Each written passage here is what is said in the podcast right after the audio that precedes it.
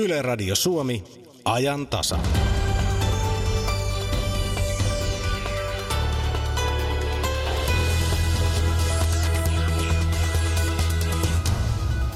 Tasavallan presidentti Sauli Niinistö ja Yhdysvaltain presidentti Donald Trump ovat siis tavanneet. Puhuttiin Venäjästä, Itämeren alueen turvallisuudesta ja puhuttiin ristiin hävittäjäkaupoistakin. Kysymme, mitä jäi käteen.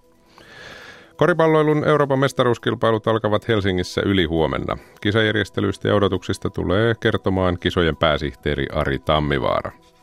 Kolumnistina tänään on Reetta Räty ja lähetyksen lopussa muistelemme viime viikolla edesmennyttä kustantajaa ja tietokirjailijaa Kai Linnilää. Aloitetaan kuitenkin tuoreimmalla mahdollisella asialla ja mennään oikeussaliin. Studiossa on Akilainen. Hyvää aamupäivää. Imatran kolmoissurman oikeuskäsittely on alkanut noin tunti sitten. Kolme naista ammuttiin viime joulukuussa ravintolan edustalle. Ampujaksi epäilty on nuori paikkakuntalainen mies ja tuo pääkäsittely on siis alkanut Imatran käräjäoikeudessa ja siellä on paikalla myös toimittajamme Ville Toijonen.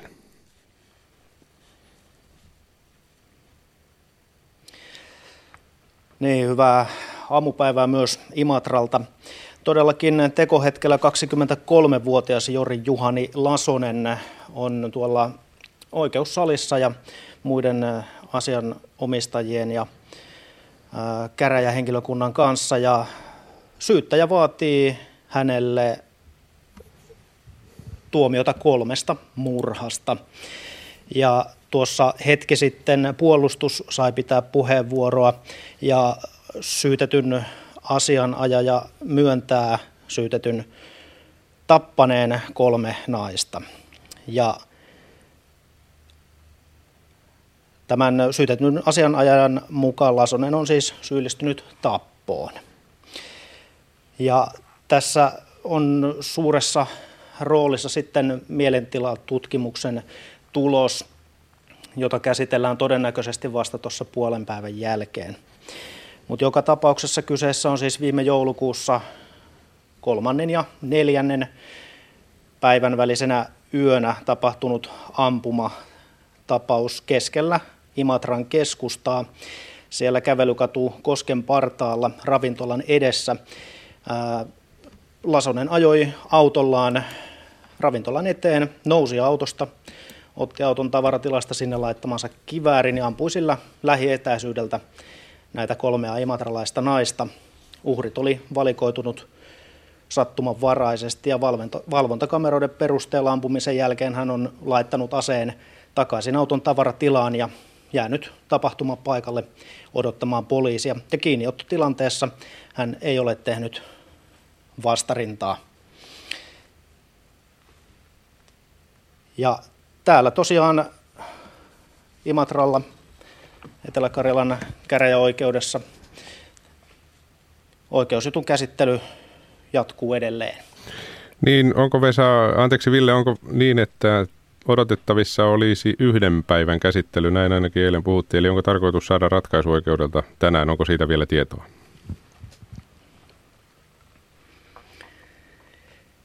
Siitä ei ole tietoa, mutta ennakkoon on sellainen tieto käräjätuomarilta, että tapahtumien kulku on niin selvä, että asia saadaan käsiteltyä yhdessä päivässä. Ja niin ikään tuo oikeuden ratkaisu voi tosiaan tulla jo tänään tiistaina. Ja siitä sitten tietysti uutislähetyksissä kerrotaan heti, kun se tulee. Kiitoksia toimittajamme Ville Toijonen sinne Imatralle. Tämä on ajan tasa. Ja sitten mennään tähän aiheeseen, joka on hallinnut aamun uutisia hyvinkin vahvasti ymmärrettävistä syistä, nimittäin siis presidentit Sauli Niinistö ja Donald Trump ovat tavanneet ja myöhään eilisiltana Suomen aikaa järjestettiin kohtuullisen vauhdikas tiedotustilaisuus. Miten tapaamista ja keskusteluja tulkitsevat diplomaatti, poliitikko ja tutkija? Keskusteluun osallistuvat Suomen entinen Yhdysvaltain suurlähettiläs Jukka Valtasaari, eduskunnan ulkoasianvaliokunnan puheenjohtaja Matti Vanhanen ja Helsingin yliopiston Eurooppa-tutkimuksen verkoston tutkimusjohtaja Juhana Aunesluoma. Haastattelijana on Sakari Kilpelä. Niinistö ja Trump pitivät Suomen aikaa puolitöin tiedotustilaisuuden. Mitä on nähty ja kuultu tutkimusjohtaja Juhana Aunesluoma? No siinä tilaisuudessa oli, oli ehkä pientä sekoilua yksityiskohdissa näihin hävittäjäkoneisiin liittyen, mutta siihen tuskin Yhdysvalloissa kukaan tällä hetkellä kiinnittää huomiota. Yhdysvalloissa huomio on nyt siellä Texasin tulvatilanteessa, mutta tämä kahden presidentin esiintyminen oli ehkä sellainen niin kuin normaali kahden presidentin lehdistötilaisuus. Ja, ja tämä on, kun Trump on kyseessä, niin on itsessään uutinen. Eli Trump esiintyi siinä Yhdysvaltain ulkopolitiikan johtajan Yhdysvaltain presidenttinä. Jukka Valtasaari, miltä näyttivät tyyliä puheet? Mä kiinnitin siinä pariin asiaan huomiota erikoisesti. Ja, ja Trump käytti sanaa respect, eli kunnioitus. Kunnioitus Suomea kohtaan Yhdysvalloissa, kunnioitus Suomea kohtaan Venäjällä. Ja, ja tämä on niin kuin, miten mä sanoisin, meidän kannaltamme hyvä, että se meidän metodimme toimia avoimin ovin on tunnustettu tällä lailla. Ja niin kuin koko televisiokatsojakunnan ää, tuota, ää, sil, silmien alla. Presidentti Niinistö taas puhuu siis aivan poikkeuksellisen selkeästi Suomen strategisesta asemasta Itämerestä ja, ja, ja, tuota, ja, ja arktista alueesta jopa niin, että jos arktinen menetetään, niin menetetään loputkin. Mun mielestä tämä on hyvin, nämä sanavalinnat oli sellaisia, jotka helposti jää mieleen. Matti Vanhanen, jännittävä hetki tiedotustilaisuudessa oli tosiaan se, kun puhuttiin hävittäjäkaupoista. Trump puhui äh, äh, Horneteista, F-18 hävittäjistä. Mitä ajattelette? Kauppa varmasti on ollut heidän, tai ihmettelisin, ellei se ole ollut siinä kahdenvälisessä keskustelussa ennakkoon esillä, mutta hämmentävä oli se, että presidentti, presidentti Trump ilmoitti, että, että Suomi tilaa Hornetit Yhdysvalloista ja näinhän ei todellakaan ole, että en tiedä minkälainen, mennä, en pidä sitä pelkästään lapsuksena. Ehkä se on hänen tapansa ikään kuin tehdä kauppaa, tuupata asiaa eteenpäin. Mut, mutta ehkä sen verran kritiikkiä voi sanoa, että se olisi ollut hyvä oikaista siinä. Kyllä näissä tiedotustilaisuuksissa pitää selviin virheisiin puuttua heti, että tällainen aihe ei jää elämään, koska meillä on vielä vuosikausien kilpailu jäljellä ja päätöksenteko itse valinnasta. Ja se, että jos Yhdysvaltojen johdossa on käsitys, että asia jo selvä ja kuitattu, niin se on huono asia. Jukka Valtasaari ja Matti Vanhanen, e, miten arvelette Trumpin suhtautuvan tällaiseen, tällaiseen asekauppaan, Jukka Valtasaari? Tämä, hän saattoi kyllä hyvin sotkea vanhat ja uudet kaupat. Se on eri asia. Se on aivan oikein, niin kuin, niin kuin tuota, puheenjohtaja Vanhanen sanoi, että, että, että, että tämä olisi pitänyt korjata. Suhtautumisesta, eihän presidentti tämmöiseen voi, voi tietenkään suhtautua ennen kuin asiat on hoidettu, mutta siis sillä presidenttitasolla, mä palaan tähän respect, kunnioitussanaan, ja, ja tuota, tämmöisen edellisen asekaupan niin kuin kylkiäisenä tapahtui valtava määrä teknologista yhteistyötä, vastakauppoja ja kaiken näköistä työtä, jossa, jossa niin kuin hankittiin aseohjelmille, siis koneisiin kuuluville aseohjelmille lupia ja näin. Ja sen kautta tapahtuu tämmöinen niin kuin kasvu. Suomen asemaa ymmärrettiin verrattomasti paremmin tuota 90-luvun lopulla kuin 80-luvun lopulla. Ja sillä oli siihen aikaan merkitystä. Mä nyt en enää tiedä, onko tällaisella merkitystä, mutta en, en mä nyt näe, että, että presidentti tähän nyt mitenkään suhtautuu. Trump vaalikampanjassa piti tätä työtä amerikkalaisena hyvin suurena teemana ja kyllä se kävi ilmi tässäkin. Hän viittasi kauppataseen alijäämää Yhdysvaltojen kannalta. Hän viittasi suomalaisten investointeihin Yhdysvaltoihin, miten ne luovat työpaikkoja. Hornetien hankkiminen aikoinaan johti siihen, että Suomen ja Yhdysvaltain keskinäisessä kahdenvälisessä suhteessa tapahtui kyllä selvä, selvä lähentyminen, muutos. Se oli osoittamus siitä, luottamuksen osoitus, että Suomelle, Suomelle tuollaisia aseita voidaan myydä, niin niin, niin, miten te arvelette tätä tulevaa kokonaisuutta? Onko, onko tässä samanlainen poliittinen ulottuvuus, vaikka nyt ei, ei sitten konkreettisista kaupoista nyt puhuttaisikaan? Lu, luonnollisesti on. Se on suure, suuren luokan kauppa tietysti Suomelle, mutta myös Yhdysvalloille. Valloille ja, ja tuo edellinen Hornet-kauppa toi tietysti valtavan määrä asiantuntijayhteyksiä ja sen myös poliittinen merkitys oli – oli hyvin suuria. Yhdysvallathan äärimmäisen tarkkaan harkitsee, keille, mille maille se myy kaikkein edistyneitä aseteknologiaa. No sitten se kokonaisuus, joka liittyy Itämereen ja Venäjään, niin, niin millaiseen, millaiseen kohtaan Suomi tässä, tässä nyt sitten asettuu? Presidenttien tapaaminen tapahtuu niin kuin hyvin hankalassa tilanteessa Pohjois-Euroopassa, Euroopassa laajemminkin. Ja tietysti nyt, nyt on muitakin, muitakin äh, hankalia kysymyksiä kansainvälisessä politiikassa, mutta täällä niin kuin Suomen lähialueella tilanne on, on, on vakaa, mutta tietenkin olennaisesti hankalampi kuin mitä se on ollut, mitä se on ollut äh, vielä joitakin vuosia sitten. Ja tässä, tässä viime illalla, kun, kun tuo, tai eilen kun oli tuo lehdistötilaisuus, niin siinäkin vilahti kuitenkin tämä ajatus tästä dialogista ja siitä, että, siitä, että Trump selvästi hakee jotakin jotakin niin kuin raidetta, jotta pitkin hän, hän pystyisi niin kuin omaa Venäjän politiikkaansa avaamaan. Ja ehkä my, myös hieman niin kuin takalukossa olevaa tai hankalassa vaiheessa olevaa suhdetta Euroopan isoihin valtioihin, vaikkapa Saksaan. Ja silloin tällaiset pienemmätkin toimijat, kuten Suomi tai muut Pohjoismaat tai jotkut muut Euroopan maat, saattaa olla hyödyllisiä siinä perusdiplomatiassa. Kyllähän nämä Yhdysvaltojen ja Venäjän suhteet on, on menneet nyt tämän vuoden aikana. Monet on sitä mieltä niin kuin jo, jo niin kuin vähän yli.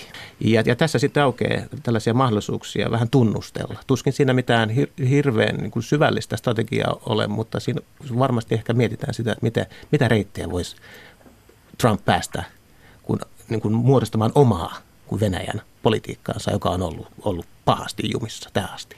Jukka Valtasaari, eh, kuvitellaan, että juuri näin on ja on hyvät syyt uskoa, että tällaista polkuja on haettu, niin, niin, niin mitä se merkitsee Suomen ja Yhdysvaltain välissä, eli ennen kaikkea hallinnon suhteissa, että, että, että Suomea on ikään kuin tunnustellaan tällaisena, tällaisena mahdollisena polkuna?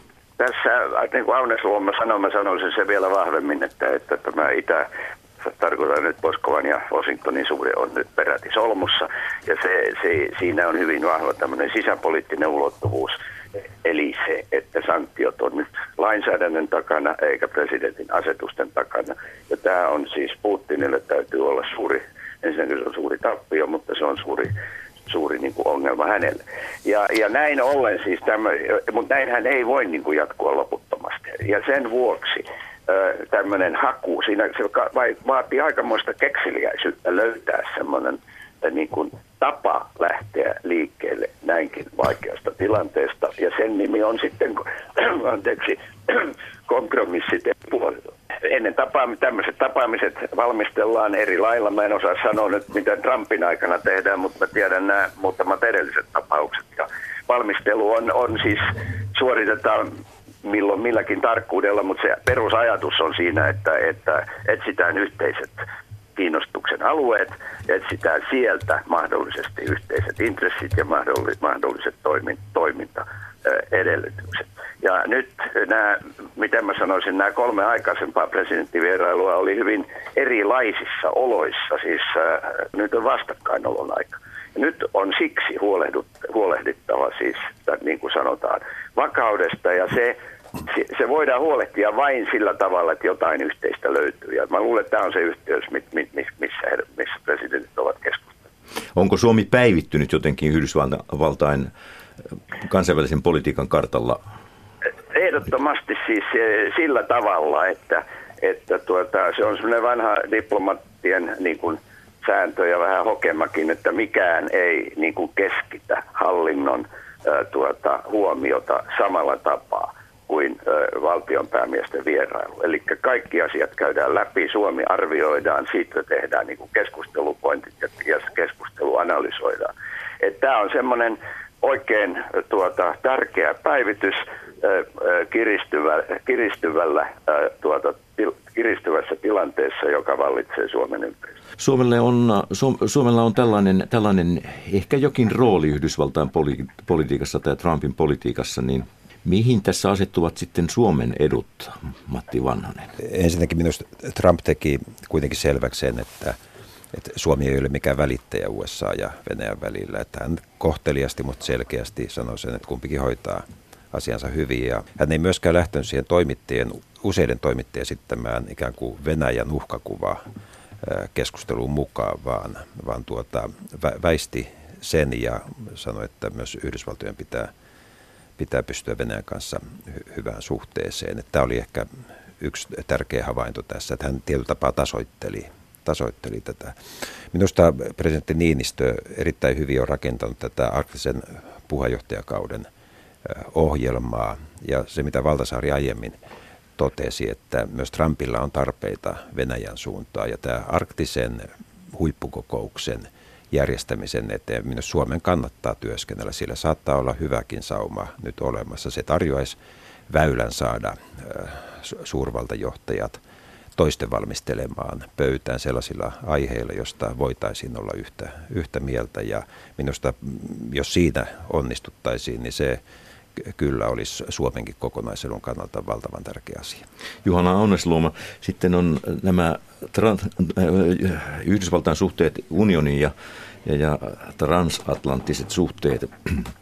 Mun Putin on yrittänyt ehkä käyttää joitakin EU-jäsenmaita niin kuin tällaiseen nakertamiseen, unionin nakertamiseen, niin, niin, niin onko Suomi nyt tässä jonkinlainen väylä, jolla Trump yrittää korjata suhteita unioniin? Tuossa, tuossa alussa välähti jo. Mä luulen, että si, si, siinä politiikassa keskeistä on, on toimiminen sitten ää, Saksan ja muiden EU-maiden kanssa, EU-instituutioidenkin kanssa, se miten Yhdysvallat, Yhdysvallat toimii, niin on, on tässä mielessä tärkeämpää. Mutta tuossa eilen, eilen eilen, kun Niinistö puhui aika voimakkaastikin siitä yhteistyön tarpeesta Euroopan sisällä ja myös transatlanttisesta yhteistyöstä, niin, niin siinä niin kun Trump vieressä katsoo jotenkin niin kuin hyväksyen sen, että et ikään kuin tässä on, on jonkinlainen pieni askel otettu siihen suuntaan myös, että, että Trump ei lähtenyt lainkaan kun yhtään niin kuin sille linjalle, mitä hän on vielä presidenttikautensa alussa, mitä hän presidenttikautensa alussa harrasti. Eli tässä voi nähdä, että, että tämäkin kahdenvälinen kokous on, on niin kuin osa sellaista niin kuin käytännön yhteistyötä, jota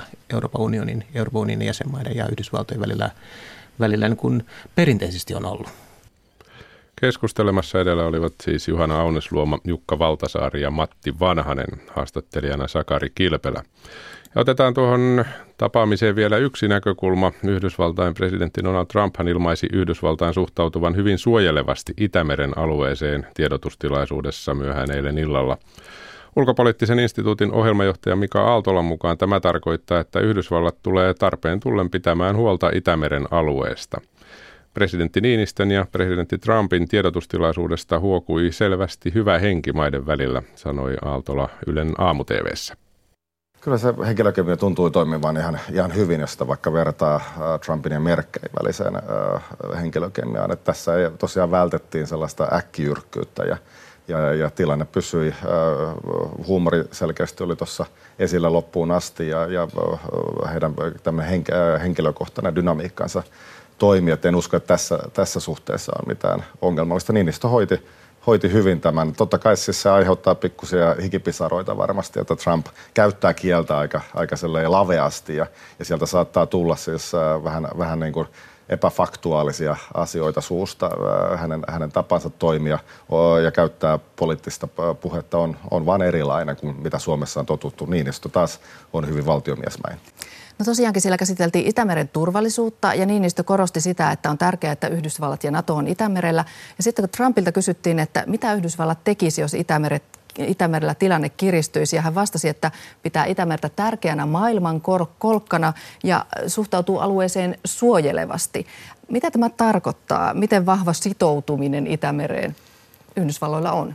Kyllä siinä tuli, hän käytti, että hyvin suojelevasti ja kyllä se oli koodattuna siinä, siinä että Yhdysvallat tarpeen tullen tulee – tulee niin kuin pitämään huolta tästä alueesta. Se, mitä se sitten konkreettisesti voisi tarkoittaa, on, on, on toinen asia, eikä tämä mikään niin kuin turvallisuus tai ollut tämä hänen, hänen tapansa puhua. mutta varmasti se otettiin Suomessa vastaan mieli hyvin, varsinkin kun se tuli tässä Niinistön puhuessa näistä, näistä suhteista Yhdysvaltoihin. Hän siinä korosti sitä, että Suomi on osa länttä ja, ja harjoittelee Yhdysvaltojen kanssa, ystäviensä kanssa, mutta se ei ole ketään vastaan. Eli, eli siinä haluttiin tämmöisiä vastakkainasetteluja välttää, eikä Trumpkaan niitä nyt tuonut esille. Hän korosti, että Venäjän kanssa voidaan myös tulla toimeen ja hän halusi nähdä Yhdysvallat Venäjän ystävänä jonain päivänä. Näin sanoi Mika Aaltola Ylen aamu Anna Lehmusvesi haastatteli. Ja tästä vierailusta lisää iltapäivän ajan tasassa kello 14.03. Silloin muun muassa otetaan yhteys kirjeenvaihtajamme Paula Vileeniin. Syyskuusta alkaa vilkas politiikan loppuvuosi. Pinkan päällimmäiset puhutaan pääministerin haastattelutunnilla sunnuntaina kello 14.03. Yle. Radio Suomi. Sellaista siis sunnuntaina. Nyt kello on 10.23. Ennen kuin mennään koripalloasioihin, niin otetaan vielä toviksi käsittelyyn yksi aamun isoista uutisaiheista, nimittäin Pohjois-Koreahan ampui viime yönä ballistisen ohjuksen Japanin yli. Ohjus laukaistiin avaruuteen pääkaupungista Pyongyangista ja se lensi Japanin yli puolilta öin Suomen aikaa. Japanin yleisradioyhtiön NHK mukaan ohjus hajosi kolmeksi palaseksi ja putosi mereen runsaat 1100 kilometriä itään Hokkaidon saaresta. Meillä on puhelimessa nyt ilmatorjuntaan erikoistunut Eversti EVP Ahti Lappi. Hyvää aamupäivää. Joo, päivää. Puhutaan tämän kokeen teknisistä asioista. Viime aikoinahan Pohjois-Korea on tehnyt muitakin ohjuskokeita, mutta nyt maa ampui ballistisen ohjuksen toisen valtion yli. Kuinka uhattu on tällainen maa tai valtio, jonka yli ohjus ammutaan? No kyllä se tietysti periaatteessa on uhkaava tilanne, kun ohjus suuntautuu kohti, eikä voi tietää, mihin se on menossa, kuinka kauas se lentää, tai jos sen lento epäonnistuu, niin se voi joka tapauksessa pudota matkalle, joten kyllä siinä uhka on olemassa. Niin, aina voi jotain sattua näissäkin. Nythän Japanin hallituksen ohjusvaroitusjärjestelmä varoitti ihmisiä alueelle. Miten nopeasti maa, jolla tuollainen varoitusjärjestelmä on, saa tietää, että tällainen ohjus on lähtenyt? Kyllä se järjestelmä aika nopea on. Tietysti se perustuu ennakkovaroitussatelliittien antamaan tietoon ohjuksen laukaisut. Sehän havaitaan heti. Sitten kun ohjuksen lentorataa seurataan hetken aikaa, niin nähdään jo sen suunta, mihin se on tulossa. Ja silloin voidaan jo ruveta antamaan varoituksia puolustukselle ja tietysti tarvittaessa myös siviiliväestölle. Että kyllä sen oikeastaan ihan minuuttiluokassa voidaan toteuttaa. Niin, eli tietoa on. No Japanin armeija, niin kuin tiedetään, ei tietystikään yrittänyt ampua ohjusta alas. Tämä ohjus oli korkeimmillaan avaruudessa 550 kilometrin korkeudessa. Miten helppo tai vaikea tällainen ohjus ylipäätään on ampua alas, kun se lentää näin korkealla? No periaatteessahan ballistisen ohjuksen torjunta pyritään suorittamaan vasta, kun se on laske, lentoradan laskevalla käyrällä, eli sillä loppuosalla tulossa alaspäin. Japanin laivastolla on viisi ohjushävittäjää, joissa on amerikkalainen EGIS torjuntaohjussysteemi, jonka erilaisilla ohjuksilla torjuntaetäisyys on 700, 700 2,5 tuhanteen kilometriä. Eli periaatteessa Japanilla on kyllä kyky torjua tällaisia ballistisia ohjuksia. Mutta tässä tapauksessa kysymys on ylilento, niin he varmaan sen totesivat, että se menee yli ja sitä ei ollut tarpeen torjua. Niin yleensäkin ilmeisesti te, näitä aletaan torjua vasta sitten siinä vaiheessa, kun ne lähestyvät maalialuetta ja nähdään varmuudella, mihin se on menossa. Vai? Nimen, nimenomaan joo, siitä vaiheessa, kun ne lähtevät laskeutumaan alas ja siinä vaiheessa voidaan arvioida jo mi- mihin ne ovat tulossa. Ja sitten voidaan suorittaa torjunta. No Japanin yleisradioyhtiö uutisoi, että ohjus hajosi kolmeksi palaseksi pohjoiseen Tyyneen valtamereen. Mistä se kertoo? Miksi ohjus ei pudonnut yhtenä kappaleena? Se onkin mielenkiintoinen kysymys. Länsilähteissä on ollut epäilyksiä, että pohjoiskorealaisten ballistiset ohjukset eivät kestäisi ilmakehän läpäisyä, kun ne tulevat avaruudesta alas suurella nopeudella ja siinä syntyy erittäin kova kuumuus. Ja, ja tästä saattaa herätä epäilys, että ohjus olisi hajonnut tullessaan ilmakehään. Semmoinen, semmoinen mahdollisuus on olemassa. Eli siinä mielessä voisiko ajatella, että kun ei täysin Pohjois-Korean näkökulmasta onnistunut? No silloin se olisi tietysti se olisi epäonnistunut kyllä, jos olisi tarkoitus ollut osua johonkin tiettyyn maaliin, niin se olisi epäonnistunut, kyllä. Eversti EVP Ahti Lappi, niin kuin alussa totesi, ei mennä poliittisiin aspekteihin, joita toki tässä asiassa riittää, kun olet erikoistunut ilmatorjuntaan, mutta oliko tässä sinulle tässä kokeessa jotain uutta? Näitä kokeitahan on tässä Pohjois-Korea tehnyt viime aikoina valitettavan paljon, mutta oliko tässä jotain erilaista kuin niissä aikaisemmissa? No ei nyt tietysti muuten. Japanin ylihän on ammuttu pari kertaa aikaisemminkin Pohjois-Koreasta ohjuksia. Japanillahan ei aikaisemmin ole ollut kykyä torjua niitä. 2010 Japani vasta hankki tämän Aegis-ohjustorjuntajärjestelmän itselleen, joten nyt Japanilla on myös kyky torjua niitä. Provokaationahan sitä tietenkin voidaan pitää ilman muuta. Näin varmasti on. Kiitoksia ilmatorjuntaan erikoistunut Eversti EVP Ahti Lappi näistä tiedoista ja oikein hyvää päivänjatkoa. Joo, kiitos. Tämä on ajan tasa. Ja seuraavaksi ajantasassa puhutaan koripallon EM-kisoista. Tässä lähetyksessä myöskin päivän kolumni. Totta kai kolumnistina tänään on Reetta Räty. Hän pohtii, mitä mahtaa liikkua eilen yliopisto-opintonsa aloittaneiden nuorten opiskelijoiden päässä. Ja muistelemme lähetyksen lopussa myös hetken viime viikolla kuollutta kustantajaa ja tietokirjailijaa Kai Linnilää. Mutta nyt kun kello on 10.29, jatketaan ajantasassa palloilusta. Palloilun ystävien juhlaviikothan ovat menossa. Lentopallon EM-kisat ovat parhaillaan käynnissä Puolassa ja Suomi selvisi jatkopeleihin tekisi mieli sanoa niukimmalla mahdollisella tavalla, mutta selvisi kuitenkin pudotuspeleihin eilen. Ja koripallon Euroopan mestaruuskisat alkavat ylihuomenna neljässä kaupungissa neljässä eri maassa. Yksi kaupungeista on Helsinki. Hartwall Areenassa pelataan yksi kisojen neljästä alkulohkosta ja tässä lohkossa pelaa omat alkulohkoottelunsa tietysti myöskin Suomi. Eli Susi Jengi, niin kuin kai nykyään kuuluu sanoa. Tervetuloa ajantasaan kisojen pääsihteeri Ari Tammivaara. Kiitoksia. H-hetki yli huomenna. Ensimmäinen peli alkaa muistaakseni 13.45. Siinä siis Suomi ei pelaa, mutta Helsingin turnauksen ensimmäinen ottelu. Miten rauhallinen pääsihteeri on tässä vaiheessa? No ei voi sanoa, että rauhallinen, että sen verran hektistä tämä meno on, mutta luottavainen. Sen voi sanoa, että puolitoista vuotta ollaan tehty kiivaasti töitä, töitä ja valmistauduttu tähän hetkeen. Ja tällä hetkellä kaikki näyttää hyvältä siihen, että torstaina silloin 12 maissa kaikki olisi siinä pisteessä, että pelaavat joukkueet tulevat saliin ja pallo on ilmassa 13.45. Hmm. Mitäs tuossa naapuritalossa juuri tällä hetkellä tapahtuu? Mitä siellä tehdään? No Areenalla kaksi viikkoa sitten aloitettiin ulkorakentaminen, eli alettiin tekemään kaikkia mahdollisia telttarakenteita ja ruokaloita ja vastaavia sinne ulkopuolelle. Ja viime viikolla aloitettiin sisärakentaminen, ja, eli sitä on nyt sen viikon verran tehty. Ja siellä on tehty todella paljon, koska se on, Hartwall Areena on hieno areena.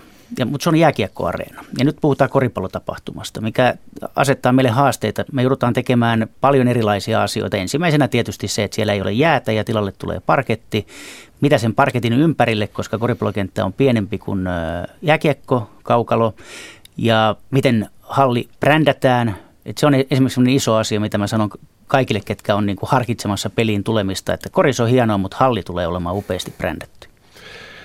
Ennen kuin mennään tarkemmin tähän Helsingin turnaukseen, niin avataan vähän sitä. Sanoin tuossa, että Helsingissä alkavat Euroopan mestaruuskisat yli huomenna. Näin on, mutta se on yksi neljäsosa totuudesta. Kerro siitä pelisysteemistä ja, ja miten se menee käytännössä niille, jotka eivät niin tarkkaan ole perehtyneet. No joo, että tässä maailmanpolitiikkaan tässä on tässä teidänkin lähetyksessä aamupäivä puhuttu ja siihen tämä liittyy tämä jaetut kisat.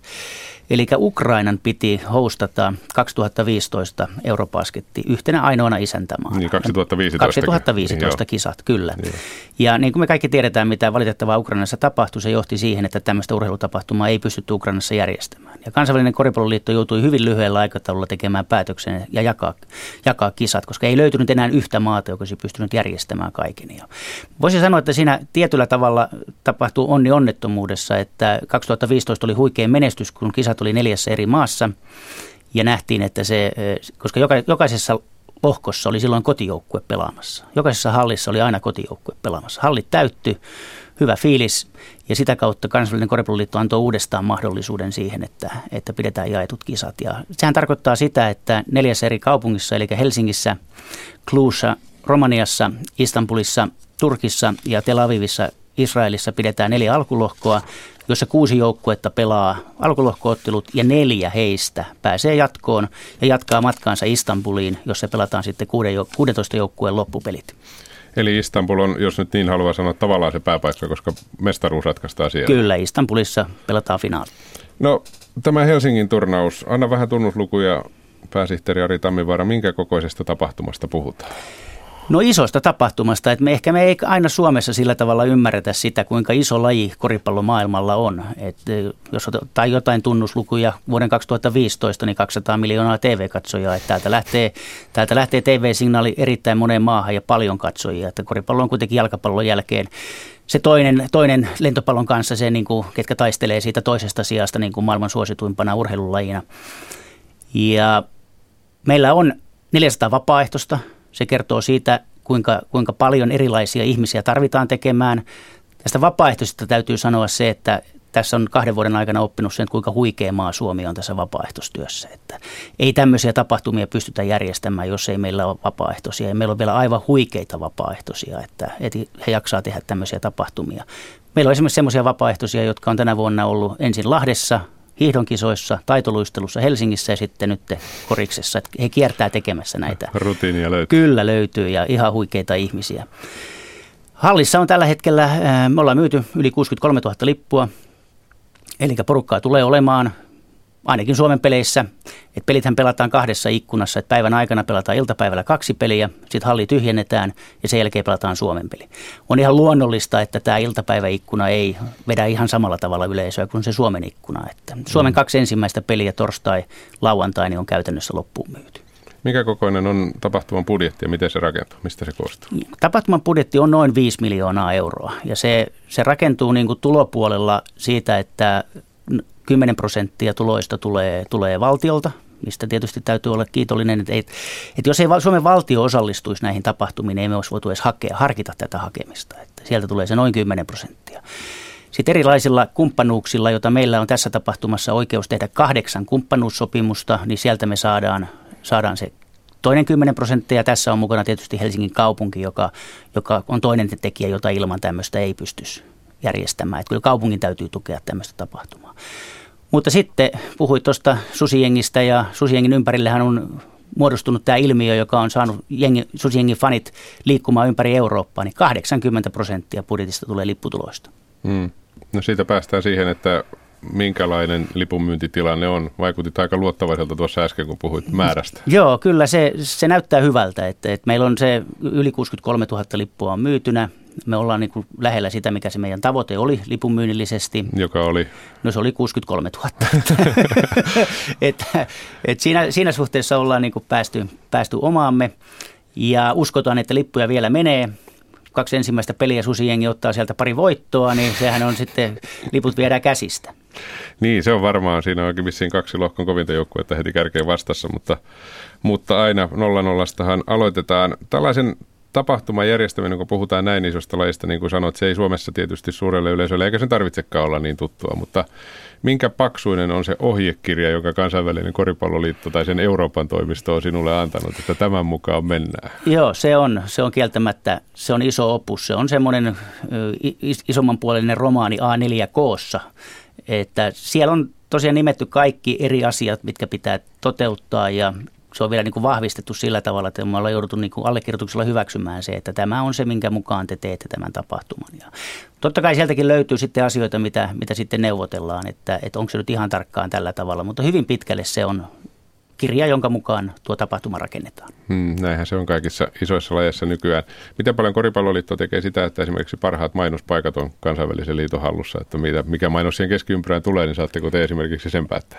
Ei, kyllä tämä on ihan täysin, niin kuin, että, että kansallisella koripalloliitolla FIPalla on kymmenen, kymmenen kumppanuuspaikkaa ja meillä on kahdeksan kumppanuuspaikkaa. Ja jos me ajatellaan esimerkiksi tämmöistä sponsor-strippiä, missä niin kuin kaikki sponsorit on rivissä, niin kyllä nämä kansallisen koripalloliiton sponsorit ovat ensimmäisenä. He saavat ensimmäisenä valita niin kuin näkyvyyselementit ja vastaavat. Että. Hmm.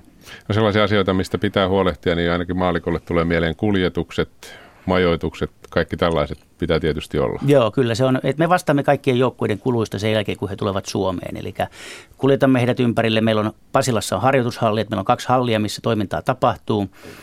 Sitten on hotelli, kaikki ruokailut ja vastaavat. Että se on, se on iso osa ja sitten iso osa tapahtumaa ja sen laatu nimenomaan on se, mikä on, on todella tärkeää, koska tänne tulee eurooppalaisia huippujoukkueita, joissa kaikista näissä on NBA-pelaajia. Eli tänne tulee todellisia koripallon supertähtiä paikalle. Hmm. Kuinka monta autoa esimerkiksi vaaditaan tähän operaatioon? 21. 21 autoa. Kaiken kaikkiaan ja busseja tietysti mukana, kun joukkueita kuljetetaan. No, urheilullinen anti on tietysti varmasti hyvä, sitä tuskin kukaan epäilee. Miten paljon kisajärjestäjille merkitsee se, tietysti tunnelman kannalta se merkitsee kaikkea, mutta jos puhutaan nyt ihan puhtaasti vaikka rahasta se, että miten Suomi menestyy näissä kisoissa?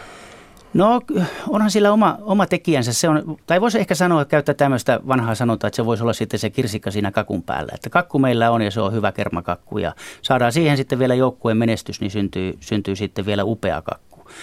Joka tapauksessa tapahtuma tulee olemaan iso ja se ei jää pelkästään areenalle. Että tässä me ollaan niin kuin pitkään, pitkään mietitty sitä, että miten me saadaan tämä tapahtuma sellaiseksi, että tämä on koko kansan tapahtuma. Me olemme osa Suomi 100 tapahtumaa, eli tämä hashtag yhdessä me on mietitty, että miten me pystytään tekemään tämä sille, että tämä ei jää tuohon areenalle tämä tapahtuma. Ja me rakennetaan areenan kannelle pieni ravintolamaailma, mutta iso fanzone rakentuu Helsingin kaupungin keskustaa kansalaistorille. Et siellä tulee olemaan, että, että jos ei ole lippuja hallille eikä halua tulla, niin kannattaa tulla kansalaistorille katsomaan, mikä se, mikä se fiilis siellä on. Siellä on koriskenttää, lapset pelaamassa, siellä on erilaista showta. Siellä on Suomen suurin kisastudio, joka päättyy aina illalla siihen, että Suomen peli näytetään isolta screeniltä. Mm. Ja tällä me saadaan se leviämään tuonne Helsinkiin se tapahtuma, mutta me haluttiin tässä mennä vielä vähän pidemmälle ja me sovittiin 20 suomalaisen koripalloseuran kanssa tämmöistä paikallisesta sudenpesästä. Eli 20 suomalaisessa kaupungissa tulee olemaan pienemmässä mittakaavassa fanzone kanssa, jolla me saadaan niin kuin nämä eri kaupungit, eri, eri tota noin, meidän koripallotoimijat mukaan tähän, tähän yhteisen viestin levittämiseen. Mm. Eli kun tässä, tässäkin studiossa hiihdon MM-kisojen pääsihteeri Anne Leskinen oli parinkin otteeseen, puhuttiin kisojen perinnöstä silloin taitoluistelun pääsihteeri, MM-kisojen pääsihteeri Hendi Nuudes vaan kävi myöskin ja aina päädytään siihen, että mikä jälki jää, koska kisathan kestävät tässäkin tapauksessa noin viikon Helsingissä ja se on sitten siinä. Minkälaista perintöä olisi tarkoitus jättää. Ilmeisesti nuo äsken kertomasi asiat liittyvät siihen. No kyllä, ne liittyy ilman muuta siihen, että me, että, että, että me halutaan, että koripallo on Suomessa keskiössä sen viikon aikana. Me levitetään se koko Suomeen. Sen lisäksi me ollaan luotu, haluaisin sanoa tässä yhteydessä ainutlaatuinen tämmöinen kuudes pelaajakonsepti. Esimerkkinä kaikki meidän nuorten maajoukkueet ja miesten maajoukkueet eivät käytä pelinumeroa 6, vaan pelinumero 6 on niin sanotusti varattu meidän faneille. Et kuudes pelaaja, sixth player, se on se, mikä on meidän konsepti siihen, että millä me halutaan niin sitouttaa ihmiset korikseen mukaan. Ja meillä on siihen erilaisia kampanjoita, meillä on siihen oma, oma tota, noin tämmöinen fani, tai tämmöinen nettisivusto, mitä kautta sä voit liittyä kuudennen pelaajan jäseneksi. Meillä on omaa fanikamaa siihen ja se on se, minkä kautta me halutaan tulevaisuudessa tiedottaa ihmisiä koripallossa, mitä koriksessa tapahtuu. Sellainen muuten vielä yleisökysymys niin sanotusti tähän väliin, Jari Tammivaara, kun kerroitte tuossa, että ulos rakennetaan ravintolamaailma hallin ulkopuolelle. Tuo areena on kohtuullisen iso talo jo sinänsä ja siinä on vielä se Niemisentteri kyljessä, jossa on tilaa. Ovatko kaikki paikat tosiaan näinkin isossa talossa niin käytössä, että pitää ulos vielä rakentaa? Kaikki on niin käytössä. Kaikki tilat on täysin käytössä. Et sen takia sinne ulos tulee, tulee vähän lisää ravintolamahdollisuutta ja sitten tulee meidän, meidän omille, omia varastoja, meidän omia toimistoja, meidän omaa ruokalaa, kaikkea tällaista. Mm. Se on 400 vapaaehtoista. Se on kuitenkin niin iso määrä, joka pitää pystyä ruokkimaan. Osa syö kaksi kertaa, osa syö yhden kerran päivässä, riippuen kuinka monta tuntia heidän työvuoronsa kestää. Niin siihen, ja sitten kun pelit on päällä, jolloin on yleisöä, niin se kapasiteetti ei riitä semmoiseen. Mm. No edellisen kerran Suomessa on vastaava tapahtuma järjestetty 50 vuotta sitten. Silloin Suomi täytti 50, eli 1967 Helsingin ja Tampereen jäähalleissa. Suomi oli muuten silloin kisojen kuudes lienee paras suoritus se on edelleen meidän paras suoritus, kyllä. Kyllä, ja Neuvostoliitto, mestari Tsekkoslovakia toinen, siinä on aika hyvä ajankuva. Maailma on vähän muuttunut, kyllä. Niin on. Minkälaisia ajatuksia tuo tapahtuma herättää. Nyt siihen olet varmaan törmännyt, muun muassa Urheilulehti kirjoitti siitä hienon muistelujutun viime viikolla. Sitä on varmaan pohdittu, minkälaista oli silloin? On, on sitä pohdittu ja, ja meillä on esimerkiksi toimiston, toimiston pöydällä on, on niiden kisojen järjestelytoimikunnan pöyt, pöytäkirjakin, että mitä he ovat niin kuin tehneet silloin ja sitä, sitä plarattu ja katsottu, että tolleen se tehtiin, tehtiin silloin. Ja on siellä tiettyjä yhtäläisyyksiäkin. Yksi esimerkiksi se, että mikä sen aika, aikalaisilta legendoilta on viestiä tullut, että he silloin teki onnistunutta yhteistyötä koulujen kanssa ja sitä me ollaan tänä vuonna kanssa haluttu tehdä Helsingin koulujen kanssa. Mm. No, torstaina tosiaan aloitetaan, niin kuin jo kerroit, Ari Tammivaara, hommahan menee niin, että Suomi pelaa aina kello 20. Torstaina vastassa on Ranska, lauantaina Slovenia, sunnuntaina Puola, sitten tiistaina Kreikka ja viimeisenä Islanti keskiviikkona. Ja kuinka ollakaan, Islanti pelaa Tampereella Ratinassa toinen yhdeksättä, eli ensi sunnuntaina jalkapallon karsintaottelun Suomea vastaan. Sieltä on varmaan islantilaisia jonnin verran tulossa. Joo, tähän jaettujen kisojen konseptiin kuuluu se, että järjestäjä saa valita yhden maan niin sanotuksi kumppaniksi. Se pitää tulla semmoista arvontakorista, että se voisi arvonnallisesti olla mahdollinen. Ja me valitsimme Islannin, johtuen siitä syystä, että 2015 Islanti pelasi koriksen EM-kisoissa Berliinissä ja heillä oli siellä tuhat fania. Ja sitten tietysti mä uskon, että suomalaiset muistaa, mitä tapahtui Euro, Euroopan mestaruus jalkapallokisoissa, mm. että kun syntyi tämä Islannin fani-ilmiö. Ja me tehtiin, lähdettiin siihen kelkkaan mukaan ja tehtiin Islannin kanssa yhteistyötä ja Islannista on tulossa koripallokisoihin pelkästään 1500. Siihen tulee päälle sitten ne, mitkä tulee viikonlopun aikana siihen lauantaina Ratinassa pelattavaan jalkapallopeliin. Ja sekin on jo tiedossa, että aikataulut stemmaa sillä tavalla, että kun Hartwall Areenalla Islanti aloittaa pelin 13.45 ja lopettaa sen. He hyppäävät suoraan omaan junaan, missä 800 islantilaista matkustaa Tampereelle kannustamaan jalkapalloa. Ja se oli tosiaan lauantaina se jalkapalloottelu, en tiedä sanoinko vahingossa sunnuntaina. Ja kaikki Suomen pelit tietysti suorana Yle TV2, Yle Puhe ja Yle Areena, eli siitä kisoja seuraamaan, jos ette paikalle pääse. Ari Tammivaara, kiitos kun tulit käymään. Kiitoksia. Ja tähän väliin sitten kerrotaan, mitä on luvassa 11 jälkeen. Matti Ylönen, tervetuloa. Kiitos, kiitos. Silloin kun kännykät yleistyi ihmisillä ihan niin kuin taskussa ja muualla, niin silloin pelättiin sitä, että kun puhutaan autossa puhelimeen, niin tarkkaavaisuus häviää. Nykyään viestittely ja kommunikointi tapahtuu enempien viestien avulla, mutta se vasta huomioon viekin, jos koittaa mailia tai tekstaria ratissa kirjoittaa. Tänään Mikkelissä pääsee aika valvotussa oloissa testaamaan sitä, että miten se tarkkaavaisuus oikeasti häviää silloin, kun katse tai huomio on kiinnittynyt puhelimeen, niin myös Suomen radio pääsee Mikkeliin tätä testaamaan. Tämä on hyvä aihe, koska tästä on suora suorassa linjassakin runsas viikko sitten puhuttu ajantasassa. Kiitoksia Matti tästä. Suomen radio kello 11.03. Tämä on ajan tasa. Ja ajantasassa mennään kolumnin pariin. Yliopi- yliopistojen opetus alkaa tällä viikolla. Moni opiskelija kokee jäävänsä opiskeluaikana yksin. Se on vaarallista, sanoo kolumnissaan Reetta Räty. On vuoden vilkkain muuttoviikko. Opetus yliopistoissa alkaa – Yksiöihin, soluihin ja muihin opiskelija-asuntoihin kannetaan lapsuuden kodin sänky, ylioppilaslahjaksi saadut astiat ja Ikeasta hankitut matto sekä viherkasvi. Tauluksi tarkoitettu juliste pitäisi kehystää ja tiskiainekin pitää tästä alkaen ostaa itse. Onnea uuteen kotiin! Helsingin yliopistossa suuri osa uusista opiskelijoista aloitti orientoivat opinnot eilen maanantaina – Kampuksilla pyörii lähiviikkoina nuoria, joilla ei ole kaupungissa yhtäkään tuttua. Osa kulkee tohkeissaan ratikassa, viehättyy Senaatin torin jyhkeydestä, ilmoittautuu jokaiseen kaljaviestiin. Osa miettii uudessa kodissa, kenelle kehtaisi sanoa, että vaikka unelmat täyttyivät opiskelupaikan myötä, iltaisin on kovin yksinäistä. Tällaistako se kohuttu opiskeluaika oikein on? Sillä lopulta suihkuverhon saa hankittua ja kirkkokadun ylimpien kerrosten luentosalitkin löytyvät.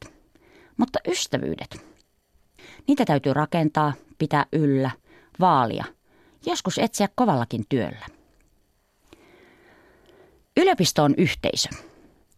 Suurella osalla opiskelijoista ei kuitenkaan ole luokkaa, lukujärjestystä tai vieruskaveria. Se yhteisö pitää etsiä itse. Ilman ystäviä opiskelusta ei tule elämän parasta aikaa, eikä paljon muutakaan. Kun tieto ja luennotkin siirtyvät verkkoon, yliopiston arvo on entistäkin enemmän siinä, että se mahdollistaa valistuneen keskustelun ja ainejärjestön rinkkamatkan Siperiaan. Kun nämä asiat yhdistyvät, maailma on avara ja lämmin, eikä epävarma ja kylmä. Yliopiston liepeillä ihan liian monet puhuvat yksilöllisistä opintopoluista, huippuyksiköistä, huippuyksilöistä tai siitä, kuinka kaikki on itsestä kiinni. Siitä ei pidä välittää. Olemme täällä yhdessä. Se on tärkeintä. Eikö se tapahdu ihan luonnostaan, ystävystyminen? Ei se tapahdu. 2016 julkaistun opiskelijabarometrin mukaan vain noin puolet korkeakouluopiskelijoista kokee kuuluvansa johonkin opiskeluun liittyvään ryhmään, kuten vuosikurssi, laitos tai ainejärjestö. Yli kolmannes kokee yksinäisyyttä joskus ja joka kymmenes usein tai jatkuvasti. Noin puolet korkeakouluopiskelijoista sanoo, ettei ympärillä ole li- riittävästi läheisiä ihmisiä.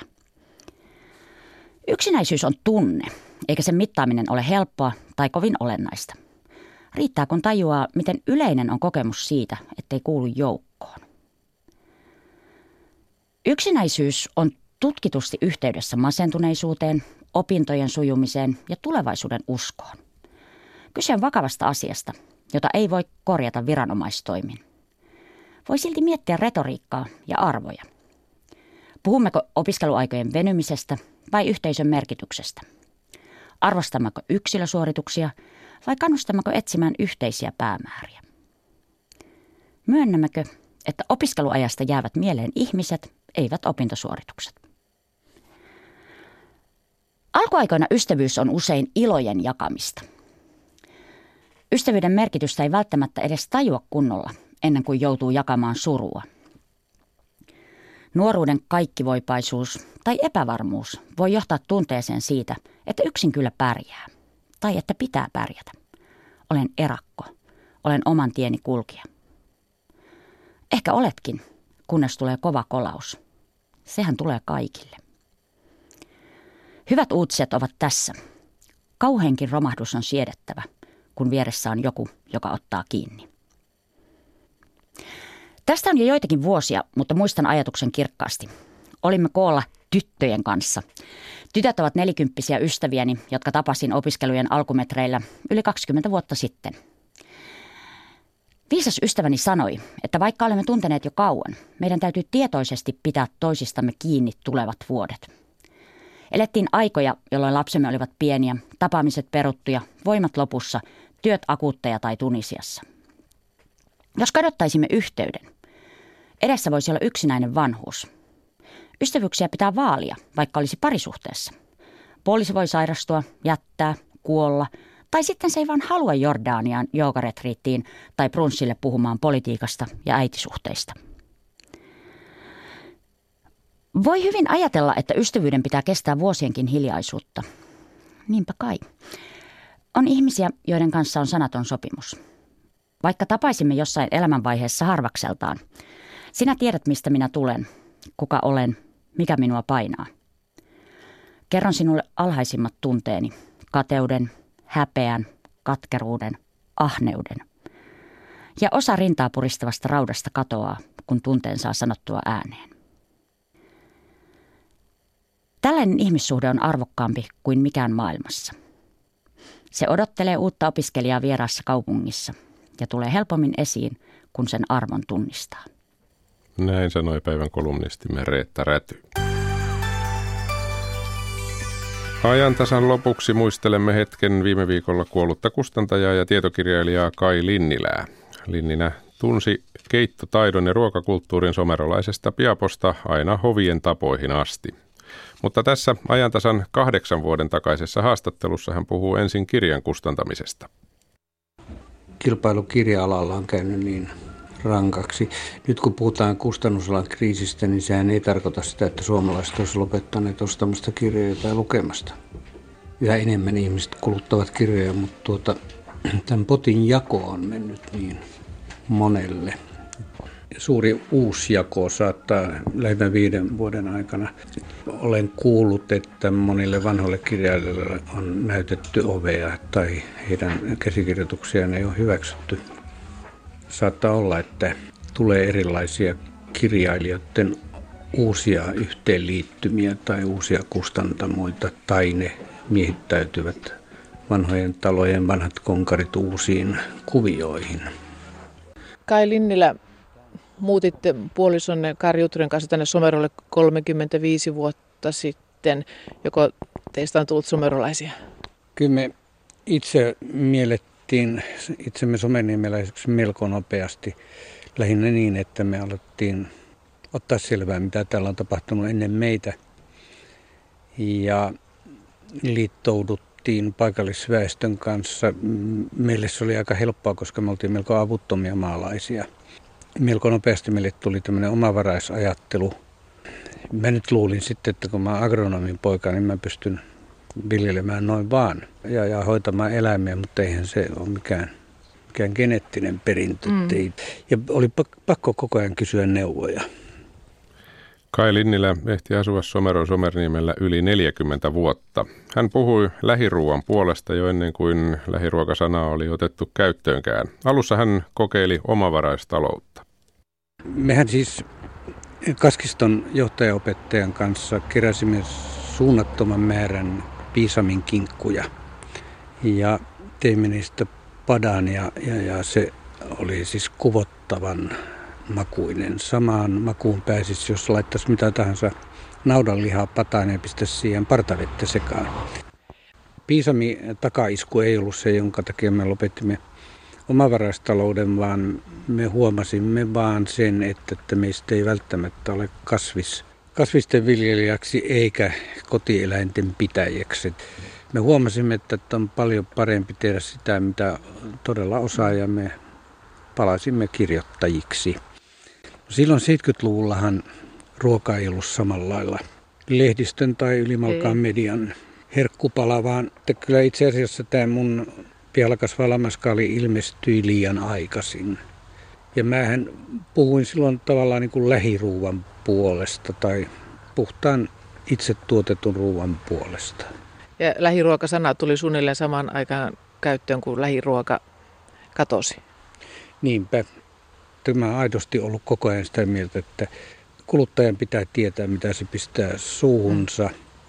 Mua pelottaa pikaruokakulttuuri ja eineskulttuuri, koska niiden tuoteselotusten pitkät e-koodit ovat niin vaikeita kryptiikkaa, jota on niin vaikea, vaikea avata. Että kun pojanpoikani tulee meille, niin hän saa aina kyllä semmoista jos, ruokaa, jossa mä tiedän, että mistä se ruoka-aine on lähtöisin. Niin, että mikä se olisi sitten se yhteiskunnalle ratkaisu tähän lähiruoka-asiaan? Tässä esimerkiksi mulla on maakuntalehti, jossa sanotaan, että puhutaan kouluruuasta ja laitosruoasta kuntien suurkeittiössä, että vain peruna ja porkkana tulevat läheltä, jos nekään, koska sitten on tämä kuntien hankintalaki, joka pakottaa kunnat kilpailuttamaan. Miten tämä sitten yhteiskunnallisesti ratkaistaan, kun on kuitenkin tämä kuntien talous olemassa? Kysymys on poliittisesta tahdosta. Mä olin Kiuruvedellä. Siellä oli kunnallisjohto saman ruokapöydän ääressä. Ja silloin mä hämmästyksekseni ja ilokseni kuulin, että Kiuruveden kunnassa kaikki mahdollinen raaka-aine hankitaan oman kunnan alueelta. Ja kunnanhallituksen puheenjohtaja ja kunnan valtuuston puheenjohtaja sanoi, että on kysymys kunnallistaloudesta. Siis samalla kuin kansantaloudesta. Että he ovat laskeneet, että kaikki ne toimet, vaikka raaka-aineiden puhdistamiseen ja muokkaamiseen mm. kuluisi kuinka paljon aikaa ja, ja rahaa, niin se kuitenkin hyödyttää kunnan taloutta. Ja minusta se, se oli niin pitkästä aikaa poliitikkojen suusta järkipuhetta. Voiko mikään ruoka olla ihan alkuperäisesti suomalaista tai jotenkin muuten paikallista? Kaikissa kulttuureissahan samanaikaisesti tuhansien ja taas tuhansien kilometrien välimatkalla tehty samoja asioita ilman, että ne ovat apinointia. Mutta että kyllähän ruokakulttuurissa vaikutteet ovat koko ajan siirtyneet kulttuurista toiseen. Mä ymmärtäisin, että perisuomalaista ruokaa on se ruoka, joka tulee täällä tuotetuista raaka-aineista. Noin baltithan, lähinnä virolaiset heimoveljemme, eivät tunne laatikoita. Ja virolaisten mielestä laatikot ovat perisuomalaisia ja tosiasiassahan laatikot ovat tulleet meille lännestä ja mä luulen, että ne yleistyivät lähinnä Kaisavarin keittokirjan ansiosta. Ja niidenkin ruotsalaisten laatikoiden esikuva on tietenkin erilaisissa pateissa. Hmm. Maltalla mä olen syönyt makaronilaatikkoa, jota maltalaiset pitävät kansallisruokanaan. Se on suurista makaroneista ja vasikan aivoista tehty laatikko, joka on kostutettu munamaidolla. Tuskin maltalaiset ovat oppineet makaronilaatikkoa meiltä tai me maltalaisilta.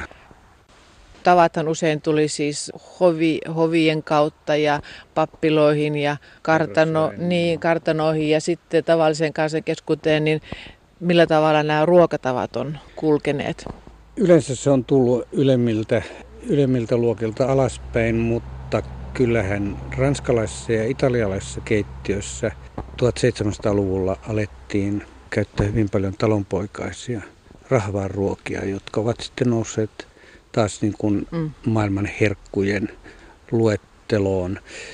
Venäläisessä keittiössä on tätä edestakaista vaikutusliikettä ollut. Antoine Garem, joka on uuden ranskalaisen keittiön perustaja 1800-luvun alusta, kun hän sai ensimmäisen kerran 1814 tarjota Aleksanteri ensimmäiselle Pariisin konferenssin aikana satakunta erilaista päivällistä ja lounasta, niin hän otti huomioon venäläisen rahvaan keittiön ja vaikka jokainen päivällinen alkoi ostereilla, niin keittoina oli pari perinteistä venäläistä keittoa. Ja kun hän sitten myöhemmin eh, oli Pietarin hovissa opastain Aleksanteri ensimmäisen hovimestaria tai pääkokkia Oskar Mülleriä, niin silloin hän imi huomattavan määrän venäläisen keittiön, siis eh, todella niin kuin rahvaan keittiön ruokalajeja. Ja toisaalta hän hyvin nopeasti sitten toi sieltä sitten ihan ranskalaiseen keittiöön venäläisinä luomuksina, esimerkiksi lohipiiraan, kulipiakan ja, ja Charlotte Rys mm. on ää, Karemmin luomus. Joo, tämmöistä edestakaista vuorovaikutusta on ollut koko ajan.